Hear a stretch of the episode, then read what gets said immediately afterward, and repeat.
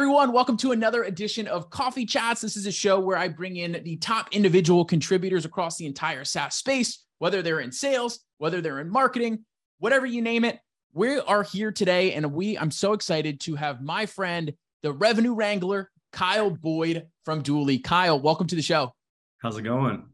I'm so excited to talk with you, man. I know we we work together pretty frequently with uh, all of the different marketing stuff that you have going on here. Dooly uh, marketing. Dooly has an unbelievable marketing brand, and obviously, you're one of the people who uh, who helped develop that. So, um, really, just wanted to sit down today, as we do in every single episode. I want to take it way back, Kyle. I want to learn a little bit more about how you were as a child, um, and ultimately some of those first job experiences before you said, you know what, I want to study journalism and mass comm at Northern Colorado. Yeah. Um, so yeah, as a kid, um, you know, I was, I was always kind of in a creative environment. And what I mean by that is like, so I was, I was born here in Colorado Springs. And then when I was five, um, we moved to Nashville because my dad wanted to be a country music singer. So that's kind of like a fun fact that uh, is, is sort of interesting, but, um, we obviously like he didn't he didn't make it big or anything. My dad's not like George Strait or anything, but uh, my dad but, is uh, Conway Twitty. Right, exactly. um, but yeah, so he he kind of has always, you know, instilled that creativity in me. Like I, I remember just like watching him write songs and uh, you know you know playing guitar and bass and everything like that, and just like we were always just he was always just singing around around the house, and like so like me and my sister are like. are kind of like singers, and we're just like always messing around and harmonizing with each other. So just like kind of grew up in a creative environment. You know what I mean? Right. So that's really interesting too. And I think I want to try to tie together some of the, these trends. And I, I know that, uh, and obviously I joked about the revenue wrangler. Um, there, Kyle has an awesome video, and it's what you have a, it's not a, it's a, a parody off of Drinking Problem, right? Tell us a little bit more about uh, that. And then we'll, we'll drive people to that as well. Yeah. So if you know, if you know, Ding, uh, the, the sales rapper, he was, he was, looking to maybe make a connection. Like he he has a lot of uh, hip hop and pop songs that he does covers of. Um, but I wanted to help him out with like the country angle. So like he, he helped, like he wrote the lyrics. I kind of just like sang it and performed it. And it's, yeah, it's a, it's Midland's song, uh, Drinking Problem, but it's called LinkedIn Problem. So uh, yeah, it was fun. Yeah. You have to check that out. That's so funny. Just knowing Kyle and seeing him jump in. It was, it was hilarious to watch. Um, but it's, it's great. Uh, I love that. Like, sellertainment. I, that's why I love a lot of what Ding's doing. I love what SalesFeed is doing uh, with Will over there. Like it's really interesting to, to see how it's just not a traditional sense of marketing anymore. And I, I know I want to save a lot of that towards, you know, talking about Dooly and all the creative things that we do, but yeah. Really diving in a little bit further on this country music. Cause obviously um, your dad had a big impact on you there. How, and, and you heard him doing this writing and stuff as well. Do you think that your love for copywriting, is there any translations from your dad's songwriting to copywriting, or, or also how do you, where do you see those parallels as well with your, your music hobbies and copywriting? Definitely connections there. Like I remember like seeing him like write songs, like write lyrics and things like that definitely translates to, you know, anything creative or, or copywriting. Like, so that, that kind of helped me Uh, you know, decide that I want to go into copywriting, just like, just to be creative as a job, like was something that was always really appealing to me. You know what I mean? So that was kind of like a way, like a, a tangible way for me to be, to be creative and use those like skills that I've acquired as a child to be creative as a job. And like, you know, as opposed to like going and trying to be a country, country music singer, that's like not like much less tangible, like something like being a copywriter, like in advertising, is something that's much more attainable and, and still very fun. And, you know, it's not, it's not a boring job. So, right. And it's, it's really interesting that you say that as well, because like uh, just reflecting a little bit back on my history and career as well. I know in high school, I loved doing the, I had a video production class that I took my senior year and I oh. loved it. I loved going and, and figuring out what we were going to do for a video. A lot of it, we, we did a couple, um, uh, like competitions and stuff where we did some like really hardcore editing and stuff like that. But yeah. We did a lot more of like, just like the intro to the, um, Uh, like the daily show that the uh, the school would have, you know, those kind of little fun things. But yeah. I always loved that cutting and, and doing more of that marketing type thing. But I always thought at the time, like, oh, I would love to do this as a career. But at the same token, I, I'm not going to just move out to L A and just do it like as a movie, right? Like, and that's what you were talking about. Like, you're not going to go do right. that biggest thing, but there's ways that you could use those skills. And now truth be told, I do it with editing these podcasts, with marketing my own, you know, social media brand and personality. It's, it's so interesting to be able to take those same skills. I think it's really interesting. I, I guess to you, what's the importance of finding a way to take those fun things that you like to do and find a way to do it at work and also to make work fun? Well, yeah, it's like, it's one of those things is like identifying what you're good at or like some of your natural skills, you know what I mean? Mm-hmm. That you've, that you've acquired and, and finding a way to implement them as opposed to like, you know, like there's, there's something to be said, obviously, about working on something you're not good at and then getting progressively better at it.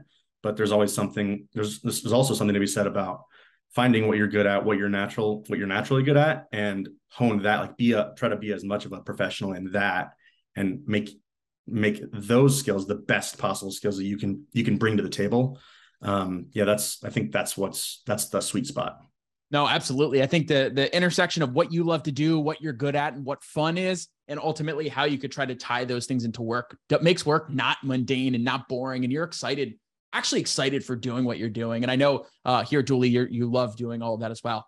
All yeah. right. Now let's hear, uh, besides, you know, the, the growing up and, and you guys are always singing around the Boyd house. And I, I could just hear these, like, I could just hear, you know, you guys cleaning the house or, or just sitting at the table or whatever, singing. But yeah. tell us a little bit more about uh, what, what were some of your first jobs? Did you have any jobs when you were in high school or even pre-college that may, may have, may have had an impact on you as well, even if it was outside of copywriting? Interesting. Um, yeah, I definitely didn't have like any writing jobs per se in high school or anything like that, or in college. Like I will say one of the best jobs I ever had was in the summers. I worked for the National Forest Service here in, in Colorado. So like we, I worked for like Pikes Peak or Pike National Forest and riding A T Vs and stuff like that to like maintain trails. And that's, was just such a fun job. So I still do that today. Like I'm, I'm out in the woods riding A T Vs with my, with my parents and uh, my wife and kids and things like that. So, but um, yeah, as far as, as far as jobs, you know, coming into my career, like my, my very first job right out of college, I think is, is like what, what really set my path forward. And, and just like, and being in college and uh, internships that like that like helped me focus on that creative aspect and got me in and really got me interested in advertising. Like I, I let me, let me kind of start over a little bit and go backwards a little bit. So I remember also as a kid, like seeing seeing commercials, right? Like Super Bowl commercials, incredible, and just loving it, just loving the thought of, oh, someone made this thing, someone had an idea, and they put it on paper, produced it, they created this thing and it made people laugh or it made them act a certain way. Like I, I always wanted to do that once I found out that that was a career opportunity. So. Right. No, that that's amazing too. And I, that's what I love too. It's, it's just that sense of building and also trying to pull people together. What's the importance of, of trying to hone those building skills, whether you're in copywriting, whether you're in sales, because a lot of that experience of, hey, that same skill of I like to build this to help other people is ultimately what you're doing as a marketing team or even at a startup as well. Why is it so important to try to um, focus on honing on those building skills as well? Well, yeah, there's, I'd say there's not very many, like there, there are, there are like doers and builders, and then there are like followers, you know, and there's, and there's needs for all of those. But if you're going to be a creator or a builder, then you have to you have to do it over and over again and hone your skills on on how to create something and put it out in the wild. And then, oh, it's probably going to suck, but that's okay. And then we come back and and then reiterate on it. You know what I mean? So yeah, let's um, dive in a little bit there because, and I didn't mean to cut you off there, but I think that this is really important because a lot of people, whether it's a product team, whether it is a, a marketing team or or anywhere, people, even your personal brand, people get really nervous about just shipping it. And my philosophy is like, if it's eighty percent of where it needs to be, ship it, and then you can iterate it. But how do you overcome some of that fear and of anxiety of really taking that jump and, and doing something that makes you vulnerable? That's crazy. Cause yeah, that's, that's one of the things we talk about here at Dooly, which is like fail fast and fail forward. Right. So like put stuff out. If it doesn't hit like you thought it would, oh, well, like you learn something from it. Right. But for me personally, I've, I've kind of always had, going back to what you were saying, a little bit of anxiety around like wanting something to be perfect. So like, that's why I never really got into writing music myself, just cause like I'm a perfectionist and I'm, I've kind of, I'm kind of always editing myself. So mm-hmm. It's like, I, I have a vision of where it could go, but I'm not able to really fully achieve it to a hundred percent. but it's something that you have to get over in your, in, in professionally, especially. Just like, it's okay if it's not perfect. You can't edit yourself in the moment. You have to like get it done, put it out, and then you can edit or change things later. No, absolutely. And I love that you dove into that as well. And obviously there, there's a lot of vulnerability there because people are nervous to do that because they don't want to fail. But I think failing fast, you know, not that you're going to look for failure, but ultimately I, I have a big philosophy as well, is like every experience that you have, and this is why I love having these conversations, every experience that you have, good, bad, whatever the case is, if it's good, then you, then you could find a way to replicate that into your career later on, or just take those lessons and run. But if there's something that's not as ideal, there's a ton of lessons to be learned there as well. As like, hey, if I'm ever in that situation again, I will never, I, I will know how I felt during that or how I would handle it. So I think it's really important that no matter what you're doing, it's so important to continue to learn. And I, I'm so glad that you mentioned that point as well. Now yeah. let's dive into the, the journalism and mass communications portion as well. Obviously you studied that at, at Northern Colorado. What was one of the biggest lessons that you learned from there and in, in college and, and how you're currently leveraging it today?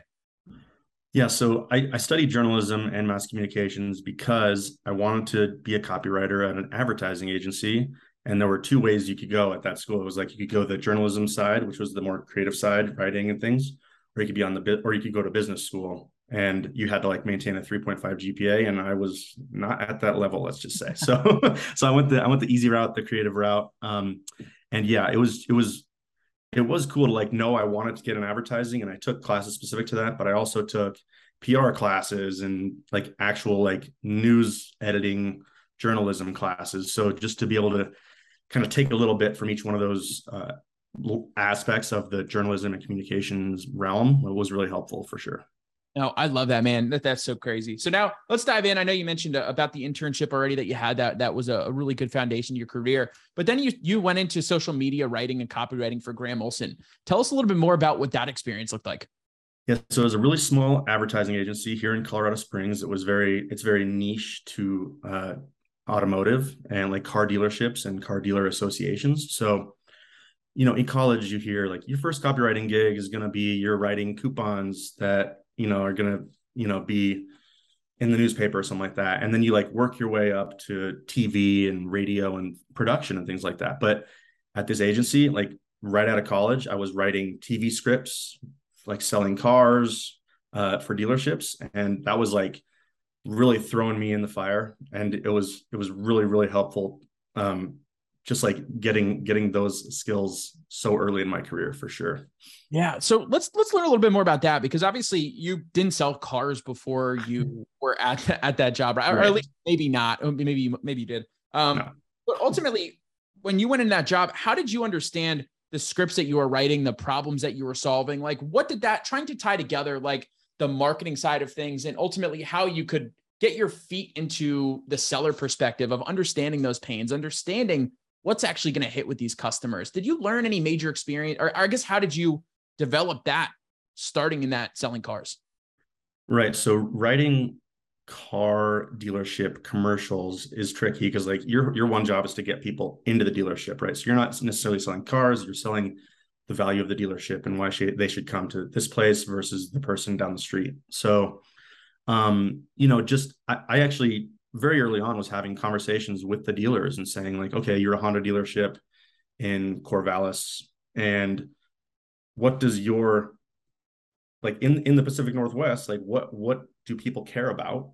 Like, why would people drive a Honda C R V versus a Toyota RAV four? And, and you just kind of like be able, being able to ask them those specific questions as a dealer, like not just what's cool about this car, but what's cool about the car in the context of where you live, and why your dealership is different from this dealership. So um, just that that kind of taught me to be inquisitive and, you know, when when when speaking with with them to learn to learn more about them and their cars. No, absolutely. So it's it's more it's more not trying to just sell, you're trying to get them in the door as that top top of funnel, I guess, if right. you will, for those car dealerships. But um, you mentioned context, and I think context is everything, right? You could have content all day, but if it's not relating to, uh, to somebody from a contextual standpoint, I don't think that there's much good in it. So, um, right. so I just wanted to, to make that point of, I think it's really important to understand that if you're selling a car to somebody in the Pacific Northwest, that's going to be significantly different than talking to somebody in Miami or in yeah. Maine or in Pennsylvania, right? Hold There's on. so many different nuances. How do you take that same um, focus while you're marketing for a, a SaaS company, whether it was BombBomb or even Dooly today? Uh, yeah, it's this. It's it's the exact same. Like context is is everything, and not necessarily location wise. I mean, even though some people are still, you know, obviously selling by territory and things like that, but um, yeah, context is huge. Like if you're if you're a sales team that your traffic is incredibly, like your your pipeline is low, and you're trying to get more pipeline, and you're trying to build it, then your needs are much different than, let's say, a sales team who's pipeline is full, but they can't like get to them fast enough. Like they have meetings every day and they're just overwhelmed, right? So there's different needs for every different kind of customer of your product. And you just have to discover what that is. And there's, and there's, there's ways to do that obviously in sales and discovery, but also, also in marketing. So. Right. I love that. And let's talk about that too. I think that that's really interesting. If you're talking about a company that needs to build pipeline versus has way too much pipeline, from my perspective, I look at that um, as a, I always call myself like a marketer in sales close because I love, I just love the marketing side of things. I think you had something similar to that on your LinkedIn too. Um, I'm kind of, I'm kind of the opposite. I'm like a, I'm like a salesman in, in marketing close.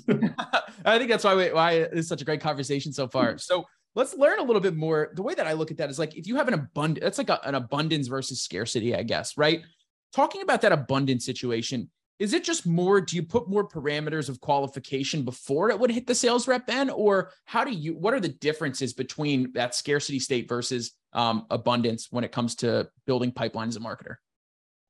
Uh, yeah, that's interesting. Um, I, I guess, I guess I was just, I was thinking about one of our, one of our customers, um, Byron from Apollo, right? Like his, his, his big use case was, he was saying we, we have, like we have, everyone has back-to-back meetings, and what that means for them in, in the in the context of Dooly is that they're going from a demo that's thirty minutes to another one right after that. So they have to be able to like take solid notes, update Salesforce in the moment, or else they're like waiting until the end of the day or after hours to update all that stuff. And that's like that use case is much different than, yeah, like someone, like I said, someone who's trying to build their pipeline, in which case they might use Dooly in a different way. So.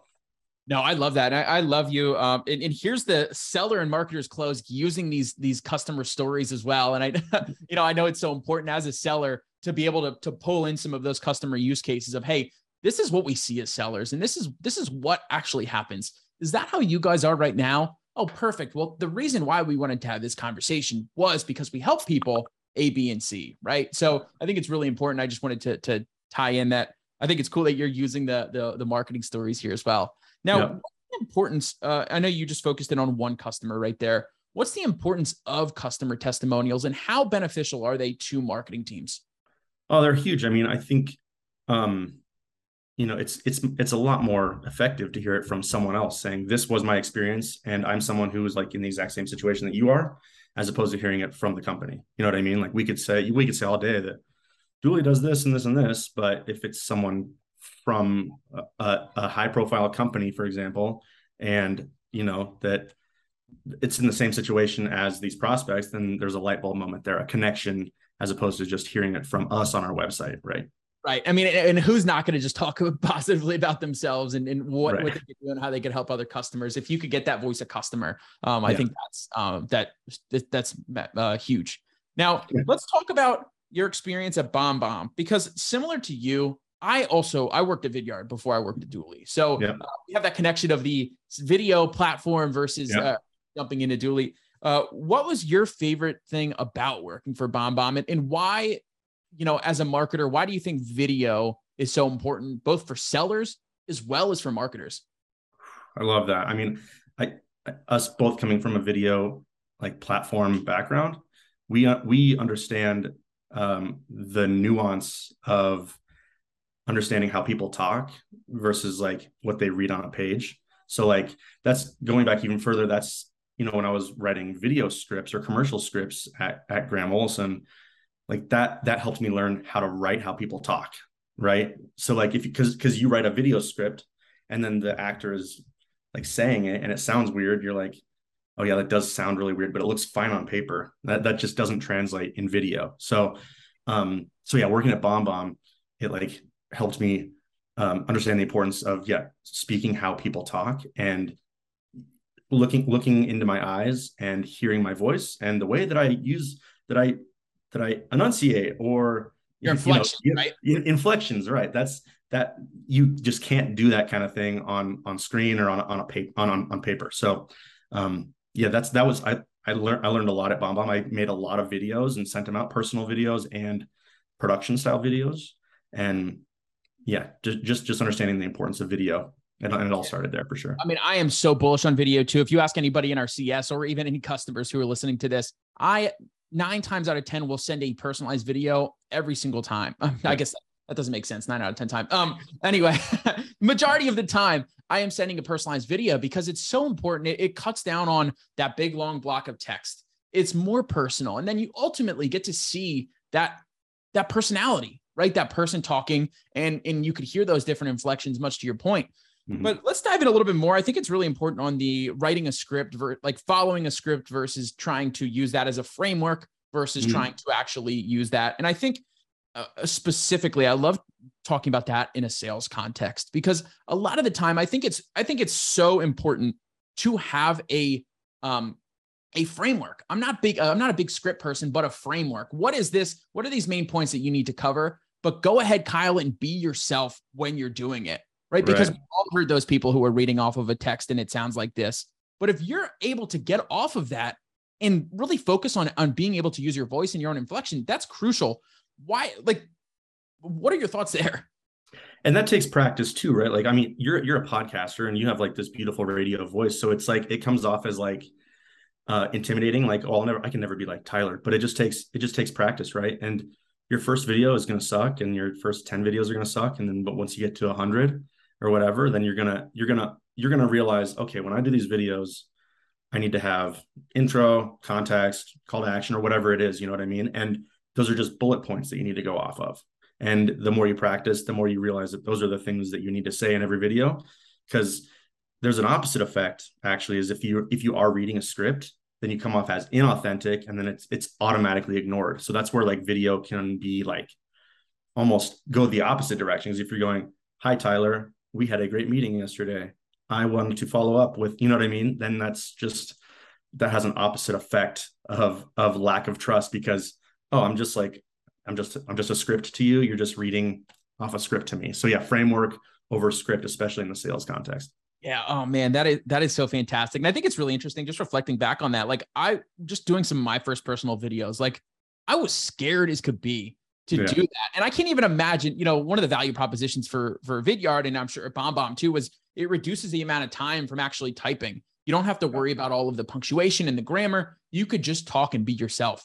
But I can't even tell you how many times I was worried about, you know, uh, oh, I messed this up or, or whatever, but really over. And I think that that actually helps me right now in my, in, in podcasting and in sales, when I'm doing these videos or, or just wherever, being comfortable on video and not being afraid to, um, to make those mistakes or roll with the punches as, as I, you know, I did before with that nine out of ten comment, right? Yeah. Like, why do you, why is it so important to, for you as well? Or, or what are your thoughts on trying to not always be perfect and really trying to own some of those blunders or like, hey, you mess up when you're making a video, as long as it's not like supposed to be that commercial quality, you know, if it's more of a personalized video or, or anywhere else, why, how do you not try to be perfect? Or why? Yeah, I guess that's a terrible question, but you know the point.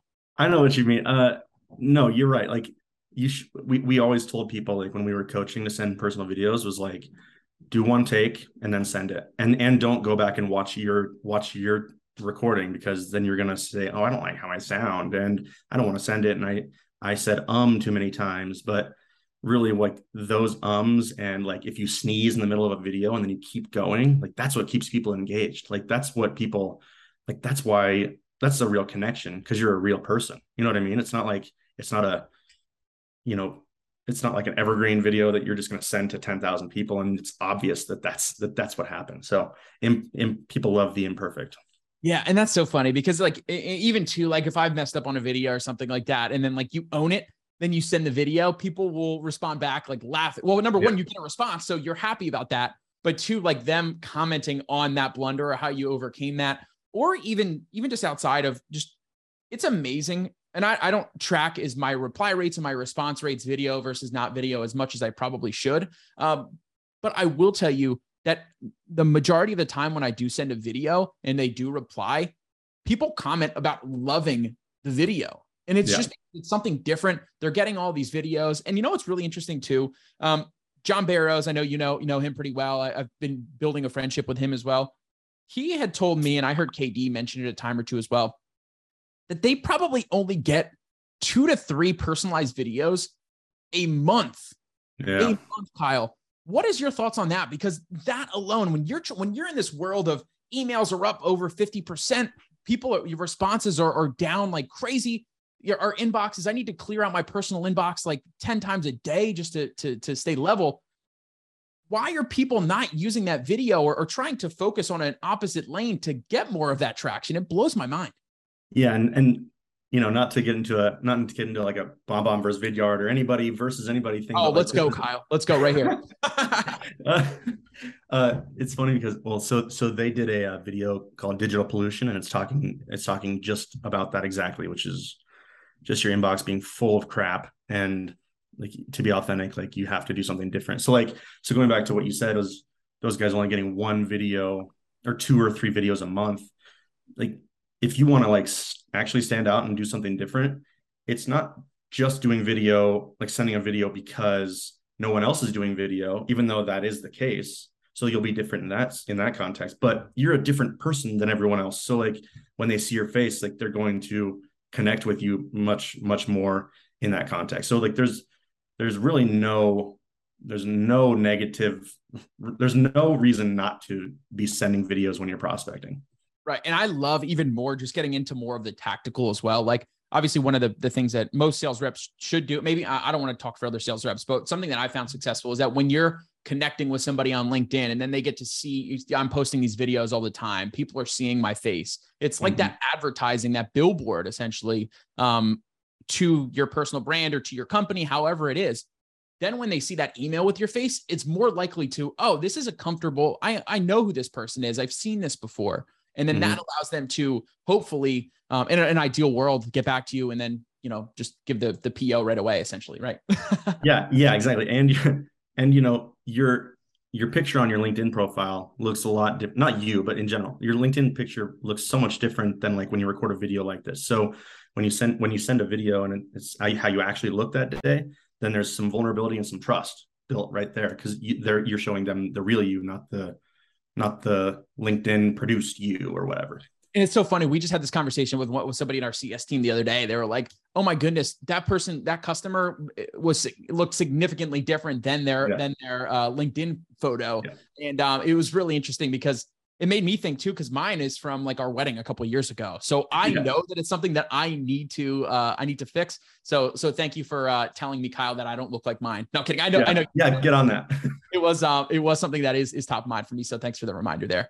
All right, as we start to wrap up here, Kyle, I want to talk about Dooly. So when you were at BombBomb, what was it about? You know, for me, one of the allures to Dooly was, oh my goodness, this company has an incredible brand. You see them all over. They're funny. They're doing this stuff, and they're really they're bringing a personal touch to uh, to their to their customers and even into the space. That was what drove me to start having conversations with Daniel, and then ultimately working my way into Dooly. What about Dooly did you love that made you say, hey, I'm going to leave my pretty good job at BombBomb and go into lifecycle marketing here? Same. I mean, huge shout out to Mark Jung for taking Dooly where like to where it is now, um, getting Series B funding with with such like such little support. Like I can't say enough about what he did for us, and um, he built the team that we are today. So huge shout out to him. And yeah, hit just leaning so heavily into the bold and relevant content and using partnerships like sales humor uh, and, you know, using, using memes and GIFs and things like that to, to connect with, with our audience, which is A Es and sales leaders in a way that not many people were doing. So like, and just leaning in hard on it. It's really, it's, it's paid off dividends. And that's, that's like one of the huge reasons I came. Cause like, I, I kind of see myself as a student of pop culture and just like, Re- relevance in that way, right? So knowing that I could come in and like contribute to the funny aspects and the relevant aspects of what's going on in the world and what people care about, and connecting that to our audience in, in, a, in a funny way, like really, really drew me, really drew me in. So yeah. Um, and it's some of the memes, anybody who sees um, Dooly's LinkedIn profile, seeing the memes, a lot of that is, is Kyle and Camille. So shout out to, to you both. I mean, some of these ones like the, uh, I don't even, I'm not even going to name any of them. You go check out Dooly's uh, website to go, or, or LinkedIn profile to, to check yeah. out some of those examples. But it's so interesting though, Kyle, because you're taking a lot of those same funny, bold, and relevant. Uh, you know, I, I guess here, let me, let me share an example of like, I, there's something with the royal family of the, the son was like freaking out, and you, you got some yeah. really great responses from a meme there. So yeah. it's really interesting because obviously uh, there, you know, obviously a lot of people are into the royals and all of that stuff, but you took that relevancy because it was a big topic and then moved forward. How, like when you're just what, tell me a little bit more about what goes into your mind when you see some of these things and how you could say, oh, I could tie this to something that something with Dooly, or, or I can make that moment into something that people would relate to and how we could tie it together to our product. Cause I think that's a real art, and, and you're, you're a master at that. Yeah. So it, there's a couple things. So like, I'm obviously a marketer. I've never been in sales. I've never done a cold call. Like, so I, let's change I that. Let's do it. I'll, I'll cold call. Let's do it. Um, but I, you know, working at BombBomb, and like, that's a tool, it's for salespeople. Right. And then now working at Dooly, like I've, I've done marketing for salespeople for a good eight years, right? So I've really like been fortunate to be able to like truly understand like salespeople and their and their pains and everything like that. So, um, so yeah, when it comes to like memes and funny things, like it's it's tricky because yes, you want it to be very relevant, um, but you it can't just be relevant. Like you can't just say like, oh, you know, like here, here's what salespeople are dealing with right now. And people, and you, you might get them saying like, oh yeah, that, that does, that is happening to me like right now, but it's a combination of relevance and tying into an emotion. So, so I go back to like one of the ones we did like a month ago, which was uh, the stress bracelet, right? That got a bunch of engagement. So it says like scientists have invented a bracelet that produces energy off of stress. And then it shows like a guy that's glowing because he's so stressed. And it says like salespeople at the end of the month, right? So it's like, that's relevant because like salespeople could be stressed at the end of the month trying to hit quota, but it's the emotion of, holy shit, I'm stressed because I might not be able to pay for this thing for my family that I wanted to do, or, or the comfort to go on a vacation or whatever, whatever your motivation is.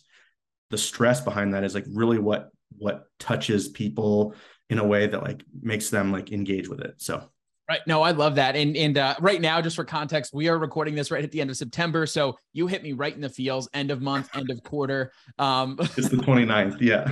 Yeah. So um, I'm actually running my house right now from the electric standpoint. So there you go. Yeah, exactly. uh, I love that. So I know you mentioned uh, your why as well, or you started to allude into the, the things that uh, you, why you do things. And I know my son took the book down there, but I usually have Start With Why by Simon Sinek sitting right here behind me because that book was a game changer for me. I know you have a couple kids, um, but outs even uh, with them, outside of them, what would you say your why is? You wake up and why you want to excel at your job so you could make money and, and all of this. Why do you do the things that you do? Yeah, I mean, it's a, it's definitely a, uh, it's a cliche to say like to support my like my family, you know what I mean? But that really is kind of it, like. So my wife was a teacher for ten years and it just stressed her out. Like she was working way more than I was and in a much harder environment. And especially with COVID, like that was a disaster. Like I, so like my why is like to hopefully one day make enough to where she doesn't have to work. Right. And we can, and she can chill. Like, uh, so she has a better job now. She's not a teacher, but she's still at school. So she's much less stressed, which is great. But that's, but that's my why is to just like be that, be that financial support. And then I guess from a, from a job standpoint, like it's like, like we talked about was creating something, being able to like have an idea and make it come to life. That's extremely fulfilling for me. So that's, that's kind of like another, a different kind of why, I suppose. No, I love that. And I, I completely relate to that as well. As I mentioned to you earlier, you know, I know you, you have this nice, beautiful painted wall for people who are watching here. And uh, my dad is in construction. So early on, I was all about building. I was always a Lego kid. But that's what I love so much about startups, right? Being able to take that and build and see where something started versus where it is today. Um, and, and to the point of, of relating on the, on the why as well. Uh, it's not cliche at all. That's my why as well. Well, maybe, maybe we are cliche. I don't know. But the way that I dive into the, my why is I want to give my family a life that they never expected uh, or, mm-hmm. or that we ever anticipated. And like one of my goals is to, to get a beach house. And it's not to just say, hey, I have this beach house. It's I want to be able to have those memories of my kids saying, hey, we used to go to the shore and we loved this, or we did this. To be able to provide that for my family would mean the world to me. So diving backward from there, it's like, okay, well, how do I get to that point? Well, I need to do well financially. So we're financially free enough to do that. Well, how do I do that? Well, I need to do well in my job. If I'm doing well in my job, what do I need to do to make money? Well, I need to sell things. How do I be the best seller that I could be? Well, I need to make sure that I hone my skills. I understand the product and I understand the pains that we solve for. So, and then it, then it, it goes all the way down to, okay, well, how do I do that? I need to make phone calls. I need to email people so that when I'm sitting here at the end of the day thinking, oh my God, I do not want to do anything else today. I always pull into that why of like, okay, why am I doing this in the first place? And when you can tie that line of understanding what you need to do today versus your ultimate goal and your why, it makes it so easy, man. If somebody mm-hmm. hangs up on me or, or I have to send one more email and think like, this could be the email that could help change the game for hitting my goals, yeah. then there's nothing that gets in the way from that. I would run through a wall like the Kool-Aid man to, yeah. and, to achieve those goals, right? So I think it's, so to your point, I mean, it sounds like you have a really strong why, both Um, from a family perspective and a work perspective, um, when you tie those two together like you are, it the, the sky's the limit, in my opinion. Yeah, yeah, yeah. So w- one other thing on that is, so when I started in advertising, like they're, you know, they're, um, th- it's known for working long hours and weekends, you know what I mean? Like you'll see copywriters working eighty, ninety hours a week and on the weekends finishing stuff or doing shoots, like production shoots. So um, when I was younger, that was that was cool to me. And then, but now that I'm like, when I had my daughter, and you really realize like when you when you're working eight hours a day, you have like an hour in the morning with them, and then like a couple hours before they go to bed. So like, I I always wanted to like be the guy who worked his ass off for eight hours, but then like at four thirty or five, it was like I got oh, I got to pick up my kids, we're doing dinner, and like I'm I'm turning off. You know what I mean? So I always wanted to be known for the guy who was like, he worked his ass off for eight hours, but then he was the first one out of the office, and that's okay. You know what I mean? And, you know, putting in, putting in the extra time when it's, when it's needed, especially at a startup like, like Dooly, but, you know, being, being always wanting to be that guy to like turn it off and be there for my kids and my wife. Dude, a thousand percent. And I know that that's something that I uh, aspire. I, that's what I try to aim for as well. And I aspire to, and sometimes it's really tough um, just because yeah. like, hey, you, you finish your day and then you're like, it's still, still work is still going. I know working, you know, when I, when I used to work in the office, you used to have that drive, that thirty minutes to, to just really decompress and get, get out of that.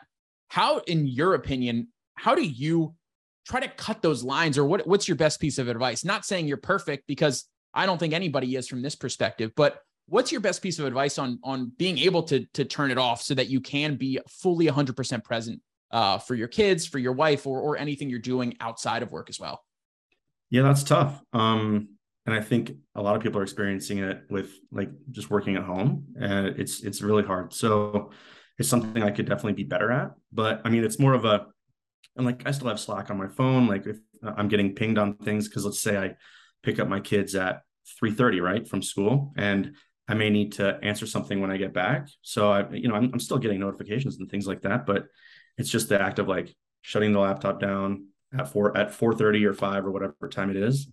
And then, um, yeah, just like, again, like you said, just being as present as you can when they're there and not in your phone, because that translates negatively for them for sure. Well, right. And you don't want them to think, and this is just from my perspective too. I know your kids are a little bit older. I have a two and a half year old son and a six month old daughter. So, um, what that comes down to is, you know, obviously they still see, hey, daddy, we just want to play. Right. Yeah. So like, really, that's the motivation of like, okay, maybe I need to get off my phone here, or you don't want them to think that the phone is more important than them. So, um, yeah. so for, for that advice too, because it, it, as much as we could easily say, hey, it's easy, we could just shut down and do this, it is so hard, man. So I really appreciate yeah. the vulnerability there. Now, yeah, as- and, at the, and, at, and at the end of the day, like I just, you, you tell yourself, for me, especially, it's like, it's marketing, it's not saving lives. Like it, it can likely wait an hour or until they go to bed or tomorrow morning, most like ninety-eight percent of the time. So, right. Right. No, dude, that's fantastic. That, and that is probably, that's an amazing takeaway as well. And as we, it's just another reminder that we, we need to, to have in these days. All right. Uh, final couple questions that I want to ask to, as we wrap up. Number one, we just were talking about our kids. What's your best piece of parenting advice? Oh, Uh, that's tough. Um, you know, like, so patience has been, has been, uh, a challenge. So like, you, you know, my, my daughter's six and my son is three and a half, and they're two completely different people. Um, Nora, my daughter, is, was always like pretty chill, you know, like they, they, they, they call her unicorn. Like, she's just kind of been really, really perfect all the way around. And then, so for me to have expectations that my son is going to be like that when he's just not wired that way, and he's energetic, and he's going to be bouncing all over the walls.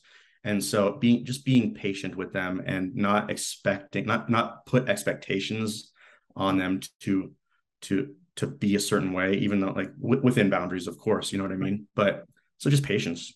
That's, that's like the biggest thing.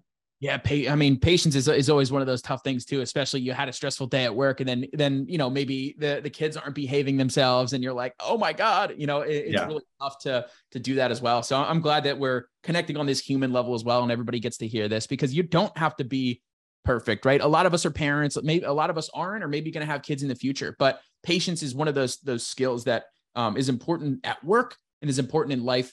And I think the other thing too, that you mentioned before that I really love is like, you know, we're, we're not saving lives here with the work that we're doing, you know, so put the most important things first, and, and then let everything else fall in that way. And that's something that I've um, been trying to, to focus on myself. So, um, so thank you for that, man. Yeah. All right. Final question that I ask every single guest on the show. If you were teaching a College one oh one class based upon all of your previous life and work experience, what would you teach and why? Ooh. Um, I think going back to what we were talking about before was, it'd probably be um, marketing videos, mar- marketing video writing, I would say. So like everything from, cause, cause I've, I've, I've had experience with the writing aspect, producing, directing, and then like some editing. So just kind of like, um, yeah, the market, marketing video writing, I would say. Yeah, that's amazing. And that's, that's a, a beneficial skill that you could have, whether you're in marketing, whether you're in sales, or even to some of the fun things. I love like taking these videos of, of our kids and then being able to splice them together. Like, uh, yeah. like a perfect example. This one is like my son, like the first time he rode a bike, I, st- I took a video and he was struggling with it. Right now, every single time he gets on the bike, I take a little video of him driving down the street. So awesome. It's going to be so cool. And it, it, this may be not tying to the actual producing part of it, but looking at that long-term vision and saying, it's going to be so cool to see like, hey, here's his progression of starting this. And then recording a video of him, like before he gets married, or like before he, uh, before he like drives his car for the first time, like recording video, you know what I mean? So I think yeah. the, the producing side of it, and I'm getting chills because I'm, I'm excited to not to push time too much forward, but I think looking at that longer term vision and really, um, I think that would be a super beneficial class as well, Kyle. This has been phenomenal, man. I, I love working with you. Um, And, and I love connecting here as well. Where can yeah. people learn more about you and connect with you and, and hear more about everything you're working on? Wait, say that again. Sorry. Oh, so where can people learn more about you and everything you have going on?